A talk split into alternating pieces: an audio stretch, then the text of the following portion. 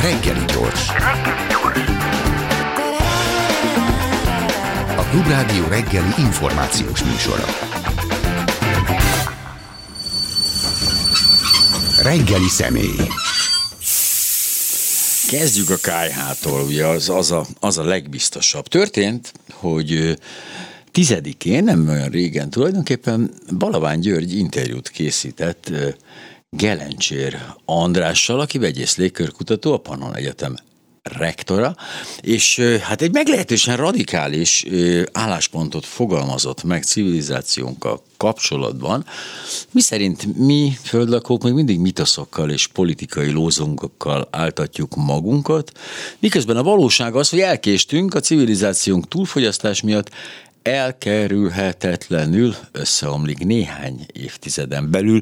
Itt a néhány évtizeden van a hangsúly, az nagyon közeli ám, a néhány évtized az lehet kettő is, és az még hát tulajdonképpen mindannyiunk számára megélhető időpont.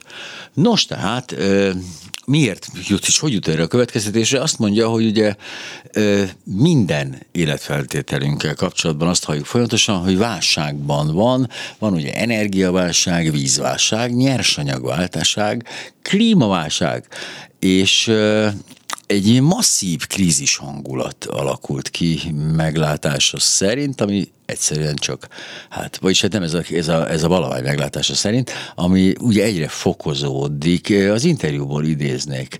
A tudománynak nem az a dolga, hogy optimista vagy pessimista legyen, hanem az, hogy világossá tegye a tényeket. Egyébként ez úgynevezett klímapánik már a 2000-es évek elején beköszöntött. A 2003-as európai hőhullám rázta fel először a közvéleményt, mert annak nagyon sok halálos áldozata volt. 2008-ra megérkezett a pénzügyi válság, aztán migrációs válság, de az sem választható el a klímaváltozástól, mert a nagy migrációs hullámhoz vezető folyamatok a 2000-es évek elején már megkezdődtek a közel-keletet sújtó rekordméretű asszály és terméskiesés miatt. Nos, hát erre jött rá, mint önök is tudják, azt a COVID-19 Érdekes módon azért jut erre a következtetésre a, úgynevezett fentebb megnevezett Gelencsér András micsoda, hogy pontosan, bocsánat, elnézést, légkör, légkör kutató és vegyész, mert hogy szerinte azért várható ez az összemás korábban, mint azt eddig sejtettük volna, mert egyszerűen elfogy, minden elfogy alólunk, amire szükségünk lenne, és ezáltal felgyorsul ez a folyamat. Erre veti föl azt az interjúer valamány, hogy a legégetőbb kérdés most a nagypolitikában, hogy milyen alternatív forrásból szerzünk gázt, kőolajat, illetve hogy hogyan jutunk azokhoz az élelmiszerekhez, vagy elsőnyagokhoz, amik Oroszországból érkeztek. Nos, innen ismét idézem az interjút. Ekkora rendszert nem lehet gyorsan átalakítani, ráadásul nagyon kihegyeztük az erőforrásokat, mindenhol just-in-time szemlélet uralkodott el. A cégek minden tevékenységet a logisztika mítikus tévedhetetlenségére alapoztak. Annyira optimalizálták a költséget a profit érdekében, hogy minden biztonsági tartalékot elhagytak, abban bíztak, hogy a rendszer hiba nélkül az örökké valóságig fog működni. Először a Covid kapcsolta be az ébresztőt, amikor a logisztika egyszer csak elakadt, mert a kínaiak zártak, a konténerek nem jöttek meg, keresztbe állt a teherhajó a Suezi csatornán, és ez mutatta meg, hogy a rendszer mennyire sérülékeny, igen, de a Covid mégsem szüntetett meg fizikailag infrastruktúrát, lecsengett a járvány, visszamentek az alkalmazottak a gyárakba dolgozni, a háború viszont nagyon komoly erőforrásokat semmisít meg. Gondoljon bele, lebombázták Európa egyik legnagyobb acélgyárát Mariupolban, és nincs tartalék. Évekre előre megvoltak a rendelése a gyárnak, le voltak kötve ezek a kapacitások, ezek most évekig nem fognak a rendelkezésre állni. Hát itt plusz még itt a gabona is vetik közben Balavány György. Persze a háború az élelmiszert is érinti, de a tömeg áruk termelését is. Lehetne elvileg valamilyen helyettesítő módszerben gondolkodni, de ez nem megy egyik napról a másikra, és óriási költség és erőforrás vonzata volna. Persze Indiában még van az acélgyáraknak kapacitása, csak hát India jóval arrébb van, az acél meg nehéz, jegyzi meg, ezt Gelencsér adásséget, nagyon találóan én azt gondolom, hogy nem csak ezek a beszerzések fognak minket eltaszajtani a civilizáció összeomlásának peremére, hanem bizony-bizony itt vannak az apróbb és kényesebb kérdések, ugye a csipek, ugye, de hát az még mindig az van, hogy nincs olyan nagy probléma, ha homok azért még, még csak akad, és megpróbáltnak átállni. Na de azt mondja, az, a, ez az új ember úgy folytatja ezt a dolgot, hisz ugye felmerül az megújuló energia lehetősége, ami hát megoldásként szerepel a legtöbb politikus noteszében. El kell oszlassak egy mitoszt, megújuló energiaforrás nincs. Persze a primer energiaforrás maga a megújuló, mert a szél fúj, a nap süt, de a napból nem a számunkra hasznos formájú energia jön, azt át kell alakítanunk. A busmanoknak megfelel a nap úgy, ahogy van, de nekik nem kell áramot termelni. Valóban fenntartható módon élnek, vadásznak, meg gyűjtögetnek, és el vannak azzal az energiával, ami a napból érkezik, a növények hasznosítják, ők meg begyűjtik. De nem tud és nem is akar visszatérni ehhez az életformához közel 8 milliárd ember. És önök most bólogatnak, igen, nem szeretnének úgy élni, mint a busmanok, mert azt gondolják, hogy a busmanoknak nem könnyű az életük. És ebben egyébként igazuk lehet, de nagyon furcsa ez a könnyű, meg nem könnyű élet. Tehát az, amikor tényleg az embernek azért talpalnia kell így különböző kellemetlen környezetben azért, hogy ehessen valamit, az nem tudom, hogy ez könnyebben, mint amit mi csinálunk ebben a városban, ahol általában azért gyűltünk össze, hogy megvédjük egymást, aztán látták, mi lett belőle. Tehát, hogy kinek könnyebb, kinek nehezebb, azt nem tudom. Én azt gondolom, a Busman az jobban tudja, hogy mi lesz a jövő heti programja, mint mi, és ez a nyugalom azért ez pótolhatatlan, de ezt nem az interjúból veszem, csak így mellé egy zárójeles megjegyzést illesztettem.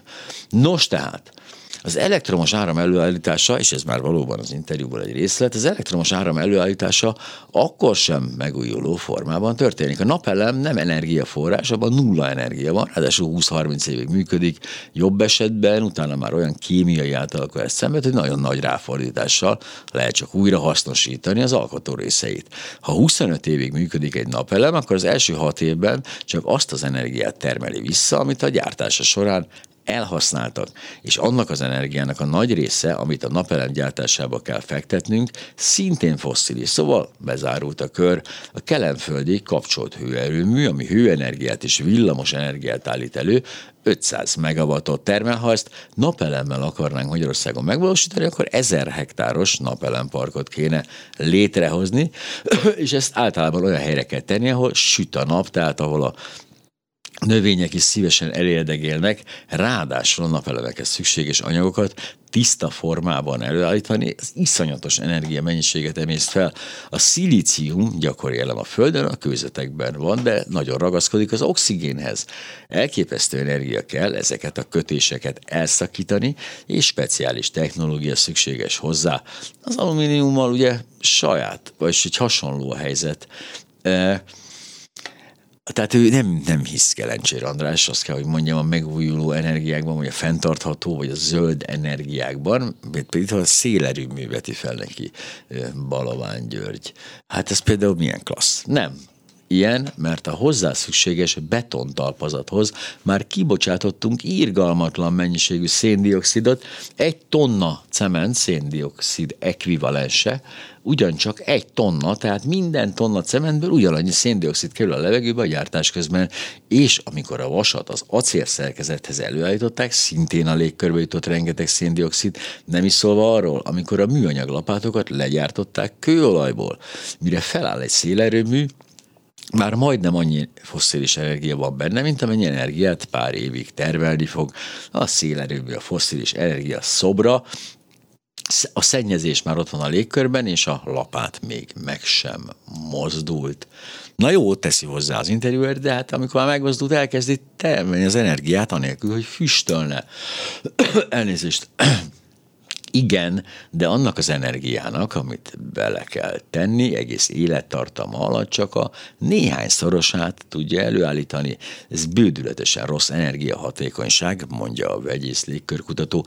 Ez a hatékonysági szorzó a hagyományos nyersanyagok, mondjuk a lignit, vagyis a szén esetében körülbelül 40 a kőszén, kőolaj és a gáz is nagyon tömény energiaforrás, és a hőerőmű hasznosítása a veszteségek ellenére még mindig a leggazdaságosabb. Ha egy ilyen erőmű dolgozik 40 évig, ez alatt 40-szer annyi energiát termel, mint amennyit a létrehozása és a működtetése felemészt.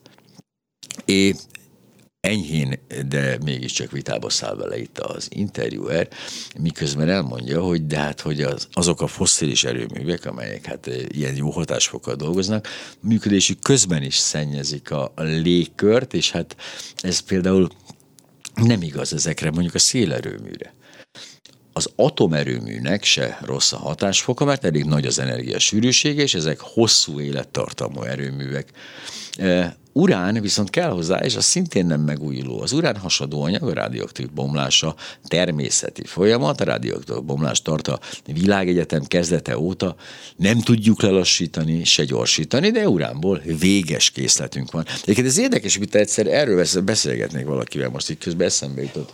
Há, jó napot kívánok, Pintér András, közben a fedélzeten e, ott tartok most egyébként, és akkor itt meg is kapcsolódhatsz tulajdonképpen, hogy a hogy olyan két, két lelkű vagyok az atomerőművekkel kapcsolatban, mert egy ilyen jól, egy kompakt, jól működő atomerőmű, az szerintem egészen jól el tud ketyegni. És jó, aztán keretkezik mondjuk egy ilyen izé, aktatáskányi veszélyes hulladék, de hát ezt azért csak el tudjuk pakolni valahova, nem sokára elmegyünk a marsra, hát ne vicceljünk már, biztos ez is megoldható.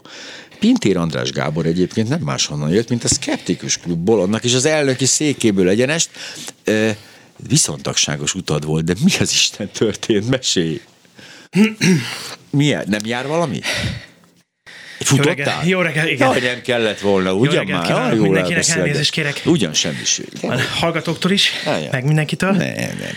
A késésért. Mi az Isten történt? Hát nem szándékosan. Összeomlott a civilizáció? De demonstráltuk, oh. demonstráltuk azt, hogy eh, mi a probléma a civilizációval. Hát, eh, Legalábbis az egyik problémát. Legyünk készbe. Elnézést kérek, két perc, két pillanat, és kifolyom magam. Ja, ez jó, hogy az egésznek van egy ilyen jó kis jellege, mint elkezdek inkább én is lihegni. De hogy nem, tehát, hogy... Közlekedés. Székesfehérvárról érkeztem. Ó, oh, hát ez rohadt messze van ám. És hát nagyjából egy óra, egy és negyed óra alatt ide lehet érni. Igen. Na most nekem ez körülbelül két óra alatt sikerült. Hol, hol, hol volt a legszűkebb keresztmetszet? Hát Vonattal? ugye úgy terveztem, úgy terveztem, hogy az autóval eljövök a város határáig. Aha, aha. És a P plusz, P plusz parkolóban nem találtam parkolóhelyet, aha. ami azt jelzi, hogy az emberek használják, tehát ilyen szempontból nagyon nagyszerű, jó. Nagyszerű. Uh, hozzá kell tennem, hogy közben azt is demonstráltam, hogy valójában az embert megmentheti ilyen helyzetben valamelyest, a tömegközlekedés. Igen. És a közlekedési eszközök megosztása. Igen. Ugyanis rollerre jöttem az utolsó szakaszon. Ó, oh, de menő. és így sokkal gyorsabb volt, mint hogyha végigjövök villamossal meg autóbusszal. Mm. Valaki más használni tudja ugyanazt az eszközt hamarosan. Miért nem jöttél ide kocsival? E... De most komolyan. Esélyem nem lett volna ideérni. Így tényleg? Tehát ez, az, De az hol még... a halál ilyenkor? Hát, ilyen... hát tele, tele van a város autóval, tényleg? és ah, azt is figyeltem közben, hogy minden autóban egy ember ül, maximum kettő, Hmm. Jó, nyilván nem mondhatom ki, hogy minden autóban, de ne, hogy rengeteg, tehát hogy nagyon-nagyon jellemző az, hogy egy valaki ül egy hatalmas méretű autóban, és hozzá kell tennem, hogy én autóból is autómegosztó szolgáltatásokat használok. Mm. Tehát, de, de minek ülnénk most már benne négyen? Hát mindjárt összeomlik a civilizáció. Egyszer, egyszer érünk. Ihaj, nem? Nem veszik ezt annyira nagyon forró, mint ahogy hétfőn megjelent cikkünkben ezt igyekeztünk is. Arról nem beszéltem. igyekeztünk is ezt még. bemutatni. Még csak a törzsanyagról beszéltem. A törzsanyag a, az interjú. a 24.hu megjelent interjú. Egy dolgot nagyon szeretnék leszögezni, és nagyon örülök neki, hogy beszélhetünk erről, hogy eh, Gerencsér András professzorral nem, hogy semmi bajunk nincsen, hanem az önmunkásságát a saját szakterületén maximálisan elismerjük. De amikor arról van szó, hogy valaki nem tudom, hogy pozíciójából fakadóan, a saját területén megszerzett szaktudásából fakadóan, de ugye nagyon sokszor hajlamosak vagyunk azt gondolni, hogy akkor mindenhez is értünk. Há, hogyne. És, és különösen nagyon nem mindegy, hogy az ember mit beszél akkor, amikor olyan pozícióban van, hogy szakmai tekintélyénél, vagy a pozíciójából fakadó tekintélyénél fogva hitelesnek tartják, mint információforrást.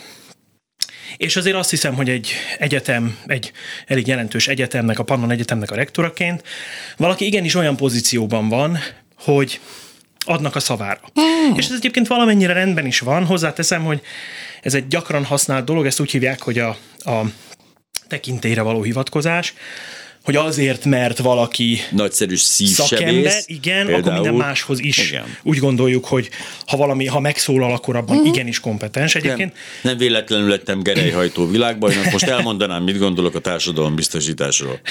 igen, igen. Ez egy kicsi, tehát nagyon-nagyon jól demonstráltad azt, hogy ha ezt kisarkítjuk, akkor mennyire abszurd. És de nem kevésbé abszurd az sem, amikor, amikor teljesen más területről. Csak nem annyira feltűnő, mert ugye Igen. azt gondolnád, hogy hát de te hát légkörkutató, hát hogy ne vegyész légkör, hát hogy ne tudnád, ez a szakterülete. Igen, és egyébként nagyon, nagyon-nagyon jó dolgokat is mondott, ami miatt úgy gondoltuk, hogy muszáj ebbe belevágnunk, hogy egy kicsikét itt rendezzük itt a sorokat, az egyrészt az volt, hogy azért voltak nagyon-nagyon súlyos, nagyon erősen vitatható kijelentések is. Menjünk ezen végig, ez fontos. Ez az egyik. A másik viszont az, hogy úgy éreztük, hogy annyira nagyon csak és kizárólag a, az az üzenet volt, jött át, és egyébként ez számos helyen, ahol találkoztunk hogy mindenki ezzel. dobja el, ami a kezébe Így van, van. nem érdemes semmivel se foglalkozni, mert hmm. akármibe is fogtunk eddig bele, akármi is van, ami jelenleg rendelkezésünkre áll, úgy is esélytelen, hogy bármi is legyen ebből, Lefőtt tehát gyakorlatilag húzzuk le a rolót, és kész, kövessünk el rituális öngyilkosságot tömegesen. De előtte bulizunk egy óriási. De előtte bulizunk egy óriási. Igen, szóval úgy gondoltuk, és nagyon érdekes, hogy pont a mi írásunkra nagyon ezek a visszajelzések jöttek, hogy végre hogy, hogy ez, ez nagyon kellett ezek után, mert hogy nem csak, hogy azért árnyaljuk a képet, hogy azért nem, nem olyan egyszerű a dolog, hogy, hogy esélyünk nincsen. A mhm. tudomány és a technológiai fejlesztések egyáltalán nem ezt mutatják, hogy esélyünk sincsen. Mi a politikai részében nem mentünk bele. Nyilván. És ez, ezért kapjuk is a támadást rendesen, és ez nem olyan egyszerű. egyébként. Nem is, azért azt tudni kell, hogy nagyon sok geopolitikai vonatkozása van annak, hogy egyáltalán mi az, amit el tudunk érni. A, a nyersanyagokkal kapcsolatban rengeteg ilyen információ van, amit figyelembe kell venni. De hát az egyik dolog, amiben nagyon-nagyon gyorsan belekapaszkodtunk, hogy na, na, na, na, na, na, na, na.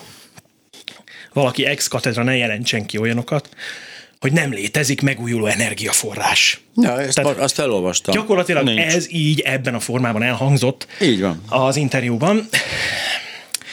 A megújuló energiaforrásnak nagyon-nagyon jól defi- az egy nagyon jól definiált kör. Tehát, hogy emberi léptékkel mérve tulajdonképpen maga az eredeti energiaforrás, nem várható, hogy elapad, kiapad. Ilyen például ugye nem véletlen a napenergia, hiszen a nap legjobb tudásunk szerint még legalább 5 milliárd évig működni fog, és ez azt jelenti, hogy energiaforrásként használható. A kihasználtsága nagyon béna. Nagyon bénán használjuk még egyenlőre ezt a napenergiát. Ez így van, és abban is igaza van a professzor úrnak egyébként, hogy nyilván nem tudjuk közvetlenül használni. De, mondjuk tudjuk, csak Tehát nem, nem arról van szó, igen. Tehát akárhogy is használjuk, valamilyen módon egy közvetett, valamilyen, valamilyen más energiává kell átalakítanunk.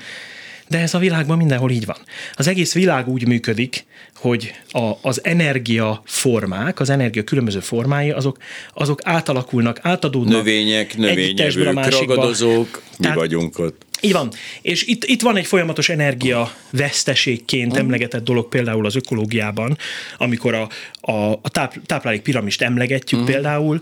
Um, nyilván itt arról van szó, hogy, hogy az, az energia hasznosulása az a, tehát abból az energiából, ami eredetileg a napból érkezik, mire a tápláléklánc csúcsára érünk, addigra már töredéke van ott ennek az energiának. Mm. Tehát ez teljesen érthető, hiszen ott átalakul egy csomó más energiaformát, mozgási energiává, lennénk. fűtenek az állatok, a test, test melegük, vagy a, a testhőmérsékletüket fenn kell tartani, az állandó testhőmérsékletű, hétköznapi nyelven melegvérű állatoknak. pazarlásám. Ez nem pazarlás, ez, ez a működésnek a veleje. Na de ha mind zsúrlók lennénk, és nem mentünk volna tovább, milyen jól tudnánk hasznosítani közvetlenül a napenergiát. Miért nem vagyunk intelligens fenyőfák?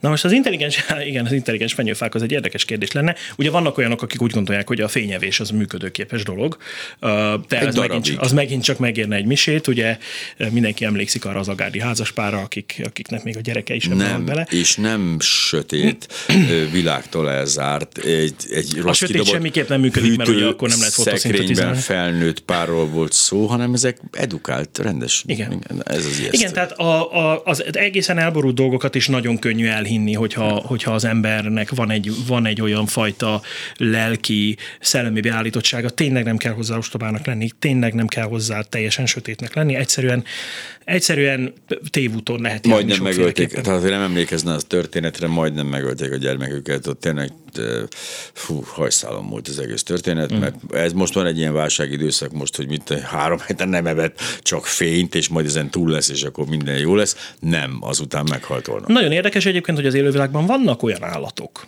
akik szimbiózisban élnek például ö, moszat, tehát sejtszint, tehát uh-huh. sejtszinten ott megtalálhatók bennük moszat sejtek. Például ilyenek előfordulnak.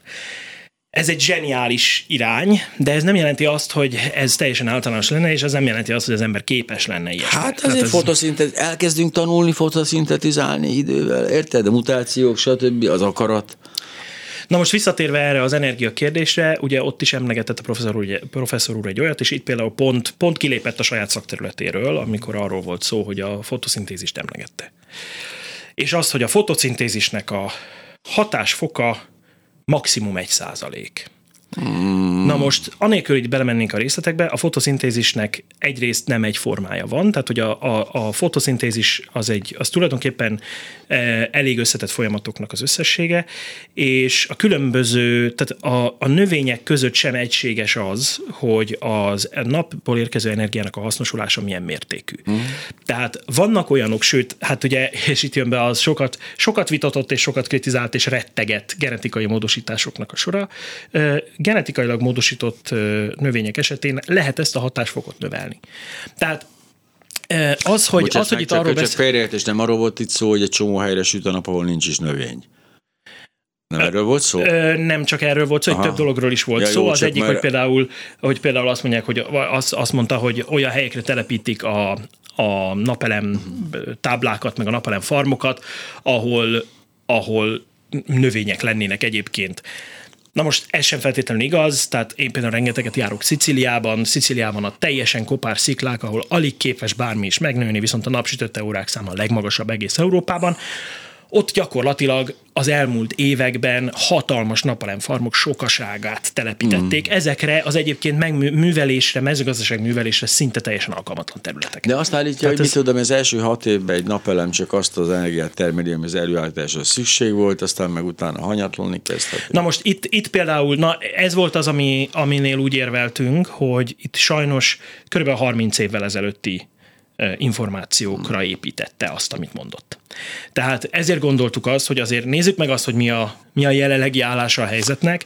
Tehát valójában a 6% az már nagyon-nagyon rég nem érvényes, illetve ha hat évről beszélünk, igen, tehát hogy azt mondja, igen, nem igazán, bocsánat, 6 ért tehát hat évről beszélünk, eredetileg valóban arról volt szó, hogy az a mennyiségű energia, amire szükség volt ahhoz, hogy a, a napelemeket előállítsuk, a, ugye azért itt uh, elsősorban szilikátásmányokról van szó, mm. amik, amik, tehát ugye a szilíciumot kell, nagy tisztaságú szilíciumot kell tudni előállítani, mm. ami azért tényleg nem olyan egyszerű.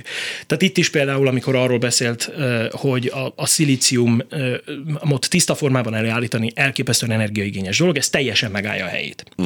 Más kérdés, hogy a különböző anyagtechnológiai fejlesztéseknek köszönhetően nagyon-nagyon jelentős mértékben lecsökkenthető az összenergiaigény, ami, amit be kell fektetni ahhoz, hogy ezt elő tudjuk állítani. És ezzel most már ott tartunk, hogy az új generációs napelemek esetében akár kevesebb, mint egy év lehet a megtérülésnek az ideje. Na most a gyártók és a forgalmazók 20-25 évet minimum most már a 25 év az elterjedt, hogy 25 évet vállalnak garanciát. Ez azt jelenti, hogy 25 év alatt nem fog tehát ez nem azt jelenti, hogy, hogy 25 év alatt semmi nem történik vele. Nyilván. 25 év, mert ugye használódik el. Egyrészt Igen. ugye a, a, a külső rétegei, a napelem, napelem tábláknak a külső rétege, Igen. a fényáteresztő réteg, fényáteresztő képessége csökken. Tehát ott valamiféle igen, veszteséget igen, igen. fogunk elkönyvelni. A másik, hogy nyilván az elektronikai alkatrészek azoknak a cseréje az 10-15 év után érik, de maga a lapka, uh-huh. az a 25 éven keresztül vállalják a gyártók, hogy, hogy nem fog 80% alá menni a névleges aha, gy- aha. gyártáskori teljesítményhez képest a teljesítménye. Ez azt jelenti, hogy nyugodtan használhatja még utána is, Igen. csak nem kell, vagy nem fogja tudni 80 százalék, tehát mondjuk a 80 százalék, egyébként vannak ettől függetlenül olyan napelemek is, 30 éve üzemelnek, és 90 százalék körüli teljesítményt de lehet, adnak le az eredetihez képest, de ha csak 70-et, akkor is mi van? Még mindig jobb, mint hogyha egyáltalán mm. nem ad. És akkor, ha ezt így nézzük meg, akkor azért mégsem, tehát nem lehet olyasmit kijelenteni, hogy a napelemnek semmi értelme, mert annyi energiát kell befektetni, hogy az első, az első sok-sok évben csak visszatermeli azt és az energiát. És a szélenergia beton talpai. Na hát ez megint egy másik érdekes kérdés. Ott, ott a számokon kezdtünk el vitatkozni elsősorban. Egyrészt egy a, a széndiokszid egyenértéke mondjuk a cementnek az nem egy, hanem nagyjából fél, tehát egy fél, fél tonna cement az kb. fél tonna széndiokszid kibocsátása jár. Nem, egy Itt a tonna cement, cement Egy tonna cement, fél, bocsánat, igen. igen, egy tonna cement kb. fél tonna uh, széndiokszid kibocsátása jár. Ezt mi nem hasraütésszerűen uh, állapítottuk meg, hanem átböngésztünk hmm. jó néhány vonatkozó publikációt, és ezekből néztük meg. Na most ez egy nagyon-nagyon fontos dolog. A szkeptikus társaságnál mi, mi ezt nagyon fontosnak tartjuk, hogy ne csak úgy légből kapottan beszéljünk, meg ne arról beszéljünk, hogy azért, mert mi ehhez értünk.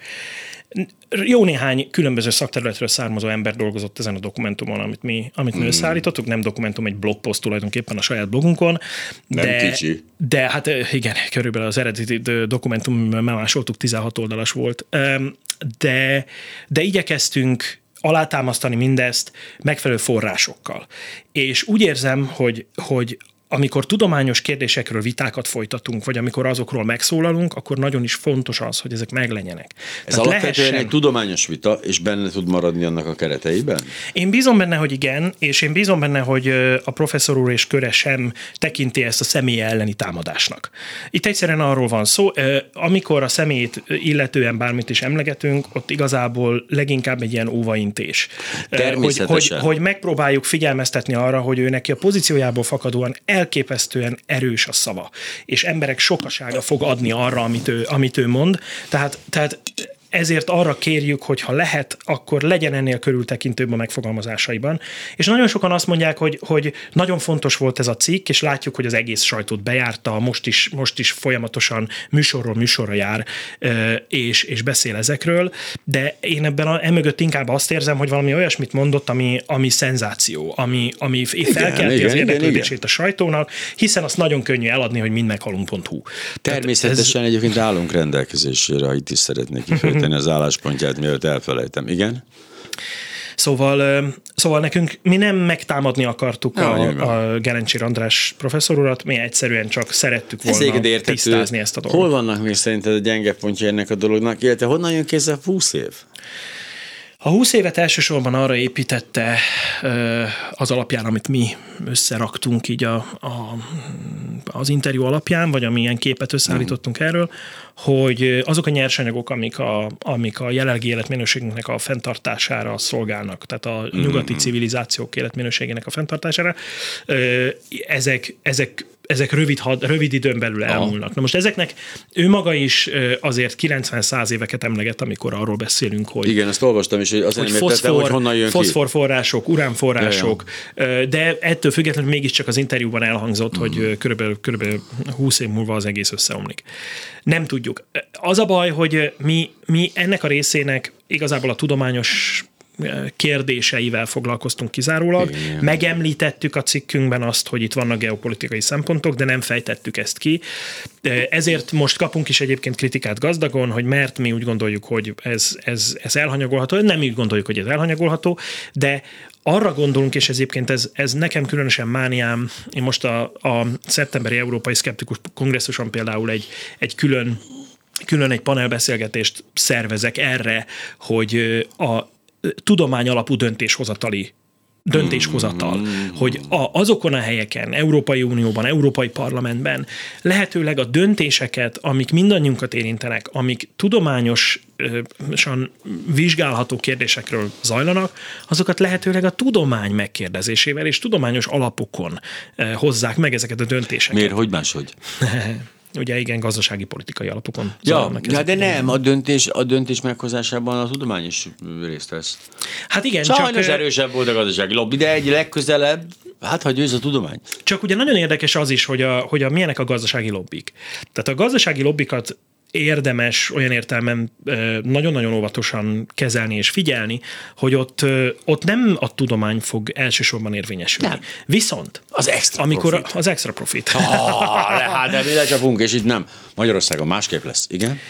Um, és egy, és egy nagyon érdekes problémának tekintem azt, hogy például nagyon sokszor egyszerűen kimarad a képletből az, hogy milyen gazdasági, gazdasági élénkítő szerepe van az innovációnak.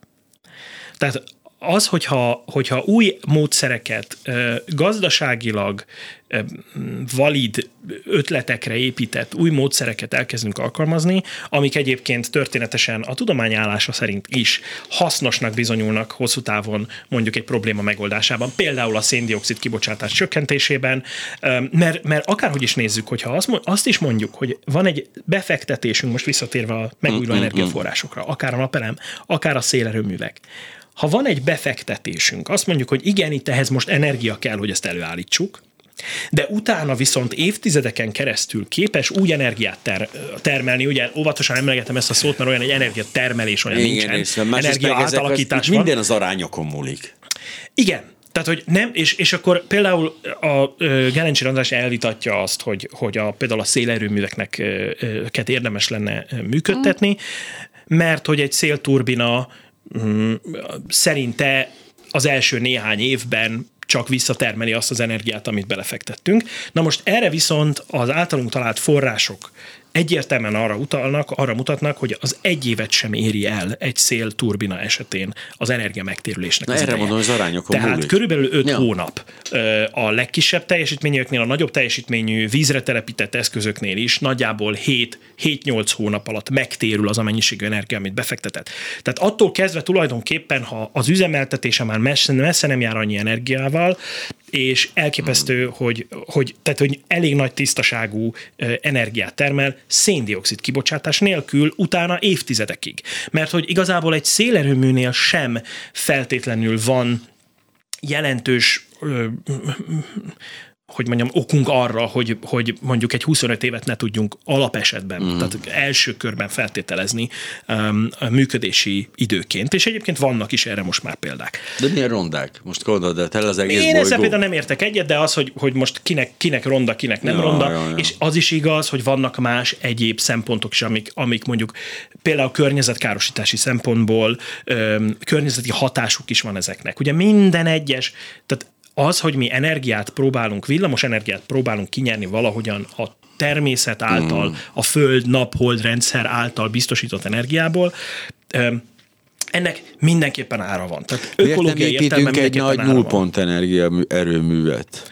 Hát ha Ahogy- elmeséled nekem, hogy ez hogy működik, Á, az akkor, egyszerű, hogy a, abból a, a, null, a, a tér mögötti térből igen, átjön igen. a nulla, a nincs energiája, és aztán lesz. A nincs energia, és aztán lesz energiája, igen. Na hát Ez. ezek, ezek azok, Erre amiket- kérnék 300 millió forintot, már a küszöbön állok a igen, és megvalósításnak. akkor, és akkor, el, és akkor eljutottunk oda, hogy hogyan működnek azok a típusú lobbik, amiknek semmiféle tudományos alapja nincsen. Igen. De kapok 300 millió forintot, az is teljesen jó. Igen, igen. Tehát- Valakitől, aki meg megengedheti ezek, ezek nagyon-nagyon fontosak, hogy, hogy, hogy vegyük észre azt is, hogy itt azért nagyon komoly gazdasági, gazdasági vonatkozása van annak is, hogyha innovatív eszközöket használunk. És a fejlesztések, az anyagtechnológia, a, a technológiai fejlesztések és a, és a, a tudomány, mint, mint a háttér információ, Ez az háttér egyik. tudás biztosító rendszer elképesztő változásokat, és, és ö, például hatékonyság, energiahatékonyságbeli javulásokat Azért mondom, hogy tud azt se hozni. gondoljuk végig, mert mondtad, hogy mit nem gondolunk végig, hogy ez innováció, de a másik oldalát se gondoljuk végig, hogyha nincs innováció, hosszú távon annak milyen gazdasági vonatkozásai vannak? Persze. Mert annak is rohadt nagyok vannak, csak azt mondja, hogy figyelj, az unokám fogadta, azt hogy csinálja ezt, de megoldja. De közben ugyanúgy hat, tehát ugyanúgy el kell számolni vele. Na most azt is el kell viszont ismerni, és itt nagyon-nagyon fontos, hogy, hogy nagyon alakban egyetértünk azzal, ami a Gerencsi Andrással készült, bocsánat. Igen, az, ami az alapfelvetés ennek a dolognak, hogy Gerencsi azért Andrással gáz készült. van. Igen, tehát nagyon nagy gázok vannak, és a kisebbik probléma ebben az energia az energiabiztosítása. Az Ó. biztos, hogy az emberi civilizáció egyre nagyobb energiaészséggel rendelkezik. Hozzá kell tennünk azt is, hogy nagyon fontos lenne például egy olyan szemléletváltás, hogy arról be kezdjünk el beszélni, ne pazaroljuk már az energiát, és ne pazaroljuk az erőforrásokat sem. És például ma, a ma reggeli példám. az autók, amikkel tele van a város reggel, utána parkolóhelyet nem lehet találni, mert azokkal az autókkal is tele van a város, ebben is igaza van a professzor úrnak, egyszerűen az, amikor arról beszélünk, hogy hogy legyártják ezeket az autókat, megvásárolják az emberek irdatlan pénzekért, nem is a saját pénzükön leggyakrabban, mert a legtöbb autót azt ugye hitelre ja, vagy, vagy leasingre veszik. Viszont, tehát igazából a bankrendszernek nagyon jó, az biztos, viszont Viszont ezek az autók ott állnak, irdatlan mennyiségű anyag van bennük, ami nagyon fontos nyersanyagokat tartalmaz, és, és, és abban is egyet lehet érteni, hogy például az elektromos autózás az ilyen szempontból nem feltétlenül uh, egyértelmű, hogy, hogy pozitív hatással van. De. A mérles serpenyében vannak dolgok, de mi azt tudjuk, és ide szeretném beszúrni ezt, hogy egy nő igazán szeret, nem érdekli, milyen színű a Teslád. Igen, kérlek, folytasd. De ugyanakkor viszont, és én ezt nagyon-nagyon hangsúlyozom, hogy amikor erről beszélünk, akkor nagyon fontosnak érzem, mert én személy szerint rajongója vagyok az elektromos autózásnak, de ezt nagyon-nagyon fontos félretenni, hogy az ember személyes érzelmei azok milyenek. Mert hogy egyszerűen a számokat kell megnézni, azt kell megnézni, hogy, hogy a, mit mutatnak azok az adatok, és azok a, az elérhető publikációk, amik ezzel foglalkoznak. Na most azt látjuk például, hogy egy mondjuk egy mindig elfelejtem a kifejezést, mert a robbanó motoros szeretném használni, de az már nagyon-nagyon régen elavult, elavult kifejezés, belső égési motorokról beszélünk, tehát egy belső égési motor ja, esetén. Ez, ó, bocsáss meg, én oda is jutottam, hogy megértsem, hogy mit keresünk, de oké, okay, megvan. A belső égési motorok esetén nagyjából olyan 12 és 30 százalék közé tehető a, a, a, az a mennyisége az energiának, ami ténylegesen az autó mozgatására mm-hmm. fordítódik. Az összes többi nagyjából hő alakul igen, át, igen, igen. és annak a, az a, azt a hőt el kell vezetni, ugye nem véletlen, hogyha a hűtővízünk felfor, uh-huh. akkor, akkor, akkor, akkor nem mehetünk tovább. És mert nem véletlen, hogy egy hűtő, hűtő mert van, hűtő. miközben milyen meleget termünk, aztán lehűtjük, semmi értelme. Miért Így nem van. használjuk a meleget? Így van. és ehhez képest egy, egy elektromos hajtású hajtáslánc esetén ott nagyjából, hogyha a visszatöltést is emlegetjük, mert ugye a regeneratív fékezésnek az egyik leglényegesebb eleme, hogy akár 20%-ot is visszaképes tölteni abból az energiából, amit a meghajtásra használ. Ez baromi fontos, mert ezen is lehet javítani még a későbbiekben, biztos vagy benne. Ez így van, vannak különböző típusú autók, én nagyon sokat próbáltam már ezek közül, ugye az az előny annak, hogy nincs saját autóm, hanem én mindig csak bérlek autót, és mm. ez, ez az ember sok mindent ki tud próbálni és vannak olyanok, amik nagyon-nagyon hat, hatékonyan használják ki a regeneratív fékezés, van, ahol ez kevésbé működik, de egy, például, egy dolog biztos például. Innen ezzel együtt eljutunk oda, hogy minimum 77, de van olyan, ahol 90% fözött, fö, fölötti az energia mennyiségnek, az akkumulátorban tárolt energia mennyiségnek az a része, az a részaránya, amelyik az autó meghajtására fordítódik. Ez elképesztő nagy különbség. Tehát ez, ez minimum két-háromszoros különbség, ami... Ez olyan, mint nyitott ablakkal fűteni, meg bezárt ablakkal fűteni. igen, igen, hmm. igen, igen, ez, ez egy jó példa. Hát nem, de, de ez az egyik. A másik, is meleg hogy, lesz a nyitott ablak. A másik, hogy egy, egy elektromos autónál, tehát nem, nem csak azt kell nézni, hogy az elektromos autónak mondjuk milyen, a, milyen az ára, a megvásárlás. Hát én nem is nézem. Összege elképesztő árakon adják, veszik őket, viszont azt érem, és majd mindjárt visszatérünk az akkumulátorokra is, Viszont például a, a, azok a kopó alkatrészek, amik egy autónál ugye mindenki, aki, a, aki autóval rendelkezik, tudja, hogy milyen az, amikor 60 ezer kilométer után ki kell cserélni a fékbetéteket, amikor több mm, tízezer forintot rá lehet költeni, ilyeneket, kuplungtárcsa, egyebek, olajcsere, stb. Ezek, ezek mind olyanok, amik gyakorlatilag egy elektromos hajtáslánc esetén kiküszöbölhetőek, és ezek mind olyanok, egy, egy, egy, egy, egy, egy belső égési motorban nagyon-nagyon sok alkatrész van, amik folyamatosan mozognak, kopnak, ezek, ezek elhasználódnak, pont a közvetlen környezetemben nem olyan régen történt egy ilyen. Egyszerűen 270 ezer kilométer után egy motor besült, megállt, kész. Tehát um, ilyenek előfordulnak, ilyenkor, ilyenkor nem nagyon lehet mit csinálni. Um, elképesztő összegeket lehet rákölteni. Tehát az üzemeltetése ilyen szempontból nem csak, hogy gazdaságosabb, hanem kevesebb szennyezéssel jár, kevesebb hulladékkal jár, tehát ez, ez mind nagyon-nagyon fontos. De a legtöbbet emlegetett dolog az elektromos autók esetében az, hogy mennyire elképesztő környezetterhelése van a, a, az autó akkumulátorának. Uh-huh. És ezt nehéz elvitatni. A 90-es évek elején jelentek meg az első litium-ion akkumulátorok, amiket egyébként ugye az összes tabletünkben, telefonunkban, mm, ilyenekben is használunk, laptopokban. Először egyébként ezekre volt alkalmas.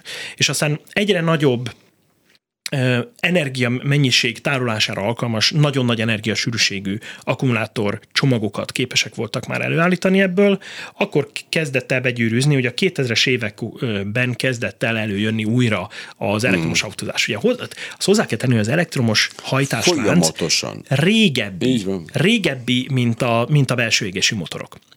Viszont az energia szállítása, tehát az, hogy megfelelő mennyiségű energiát tudjak magammal vinni, az a foszilis tüzelőanyagoknak az sűrűsége ilyen szempontból még mindig sokkal nagyobb. Hogyne. Tehát ez egy, ez egy nagyon-nagyon fontos Itt várható tény. áttörés vagy robbanás? Ezen mindig gondolkozom, hogy mert mindenki, a szakember, nyilván te nem fizikus vagy, ezt fontos elmondani. Ez nagyon fontos elmondani. Nem is elektromérnök, és nem is egy, ezen, és én sem, főleg szeretné, és senki nincs a közelünkben az, de amikor ezekkel a szakemberekkel beszélek, ők azt mondják, hogy hát igazából nem, itt lehet majd egy kis finomodás, ott lehet egy finomodás, igen, növekszik majd, de, de áttörés nem, nem várható. Elnézést, ez még, nem, még, mindig a futásnak az eredménye. Ne fussál többet soha. Ha tehetem, nem szoktam. Ha de ne is mondod, hogy egy bizonyos kor után nem futunk. Úriember nem fut. Igen? Igen, ezt már Sting is megénekelte. Um, a gentleman will walk, but never run. Szóval... Ja. Hol is tartottunk? Ja, igen, az, ener- igen, az igen, igen, áttörés. Na most, um, igen, ez nagyon fontos elmondani, hogy én nem vagyok ebben a témában szakember. Mm. Amit viszont el tudok mondani, hogy amikor ilyenekről beszélek, akkor igyekszem arra építeni, aminek, amiknek utána jártunk, többek között ennek a cikknek a, a megírása ja, kapcsán. Tehát a rendelkezésre álló információk. Gyakorlatilag havonta jönnek elő olyan új hírek arról, hogy milyen új, kevésbé szennyező akkumulátor, akkumulátor mm. technológiák jönnek elő. Ezekből nem tudjuk, hogy melyik lesz az, amelyik tényleg gazdaságosan kitermelhető, minimál, minimális öm, öm, környezetterheléssel előállítható lesz. Az biztos, hogy, hogy elképesztő kutatási programok vannak. Az Európai Unióban is egy egy, hát ezt meg kellene néznem a pontos, pontos összeget, hogy mekkora a...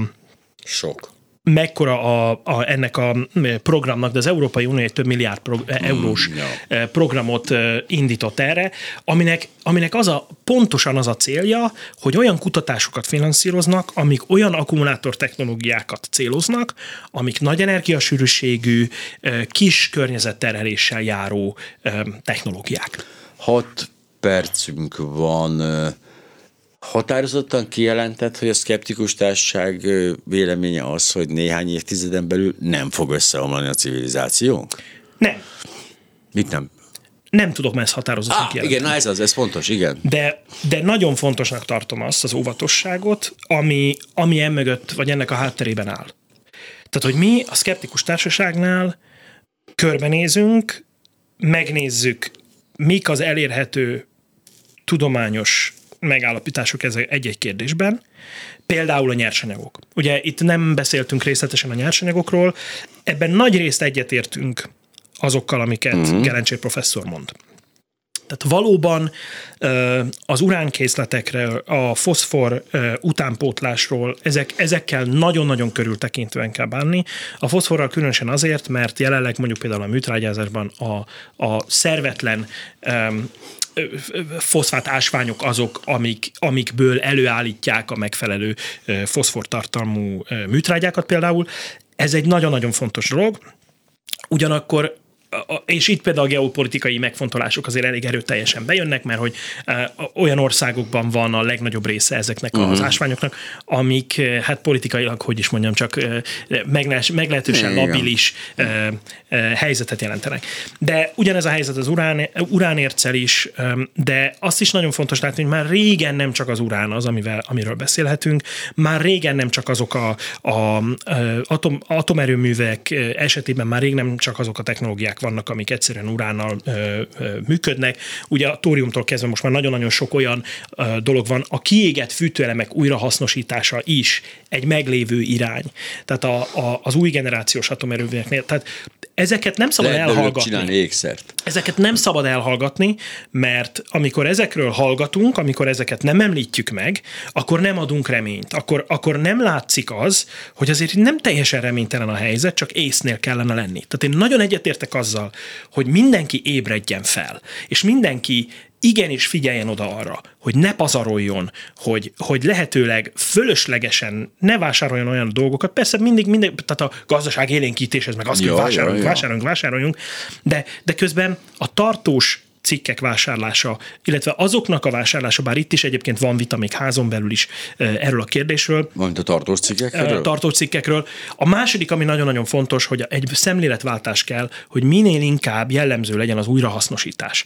Például az egyik ilyen dolog, hogy, és az Európai Unióban erre vonatkozóan is vannak van, van rengeteg információ, vagy rengeteg kutatási program, meg finanszírozása bizonyos kutatásoknak, hogy sokkal hatékonyabb azokból az eszközökből, mondjuk mobiltelefonokból, egyebekből kinyerni azokat a színes fémeket, mm-hmm. amiket ezekben, ezekben fel is használnak újra, mint érceikből ezeket, ezeket ja, előállítani. De Ugyanígy, erre folyik is, hát nagy-nagy szétszerelő... Zajlik, de az Európai Unióban, az mm. Európai Unióban zajlik a legmagasabb arányban, de még itt is itt sem éri el az 50 ot ez az arány, mm. az újrahasznosításnak Tehát az aránya. Az egész világon az Európai Unió a legjobb ilyen kerülnek az iPhone-ok? Igen. És ez azt jelenti, hogy gyakorlatilag a szeméttelepre eltemetjük gyakorlatilag és ez azokat írtózatos a... pazarlás. Ez írtózatos pazarlás, de nem csak olyan értelemben pazarlás, hogy, hogy fölös, tehát hogy, hogy gazdasági értelemben, mm. hanem, le, kö, hanem ökológiai értelemben is. Tehát egyszerűen a környezet terhelés se annyira nagy a, ezeknek a, a primer kitermelésének, Aha. hogy sokkal hasznosabb lenne ezeket visszatermelni. Mondok egy másik példát. Ott van például a, az alumínium. Mm. Az alumínium üdítős dobozok. Igen. Például Azok mindenki... még alumíniummal készülnek? Igen, igen, igen. És nagyon, ezekből nagyon könnyű újra alumíniumot csinálni. Az alumíniumok az újrahasznosítási ciklusai gyakorlatilag végtelenek. Nem, nem ismert az, hogy az alumíniumotnak lenne egy, egy, egy felső limitje annak, hogy az alumíniumot hányszor lehet újra, újra alumíniummá alakítani. Aha. Ez, ez egy nagyon-nagyon fontos dolog. Ha mindenki, tehát az, amikor az egyik dolog, ami miatt vérzik a szívem állandó, amikor azt látom, hogy valaki egy üdítős ö, ö, dobozt, egy alumínium üdítős dobozt egyszerűen kidob a kukába. Azt szelektív gyűjtőbe kell tenni, és azt újra kell hasznosítani, nagyon könnyű újra hasznosítani, és 20 annyi energiába telik, mint bauxitból előállítani. Egy perced van. Skeptikus klub. A skeptikus... Igen, ez a fontos. Skeptikus hírfolyam a szkeptikus társaság, a szkeptikus társaság tehát nem bocsátkozik ja. becslésekbe és jóslásokba, meg aztán különösen, mert az nem a tudomány területére tartozik. Tehát nem tudunk sem, sem azt mondani, hogy mindennek vége lesz 20 év múlva, sem annak, hogy nem lesz vége mindennek 20 év múlva. Meglátjuk, de tegyünk azért, hogy ne legyen. És mi igyekszünk felvilágosítás uh-huh. sortóprogramokat csinálni, mint többször emlegettem már itt nálad. Igen, Szeptemberben igen, igen. újraindítjuk a szkeptikus hát klubot. Igen Továbbra is folyamatosan igyekszünk pörögni a Skeptikus Társaságnak a Facebook oldalán. A blogot is most másfél évig nem volt a blogunkon cikk. Nem akartam ezt, erről beszélni ezt most szeretnénk, Nem hoztam most, volna szóba. Ezt, ezt a fonalat szeretnénk újra felvenni, illetve nem csak, hogy szeretnénk, hanem felfogjuk. Tehát lesznek különböző témák, amikről meg fogunk szólalni, és természetesen akármikor ide hívtok, vagy bárki úgy gondolja, hogy szeretne kicsikét részletesebben hallani a skeptikus szemléletről, a skepticizmusról, és arról, hogy a tudomány bizonyos témák témákról mit mond, ebben igyekszünk segíteni, meg szeretnénk felépíteni egy olyan hálózatot, ahol különböző szakértőktől lehet kérdezni különböző témákban. Pintér Andrá. Ja, és természetesen nagyon szívesen biztosítjuk a vitát ebben a kérdésben is, hogyha a felek itt szeretnének erről beszélgetni, szórakoztató és informatív lenne, de most elhúzunk a hal. Ez volt a reggeli gyors. Balok Kármen, Herskovics Eszter, Lantai Miklós, Zsidai Péter és a szerkesztő Korpás Krisztina nevében is búcsúzik önöktől a műsorvezető Parakovács Imre a viszont hallásra. Reggeli gyors, nem maradjon le semmiről.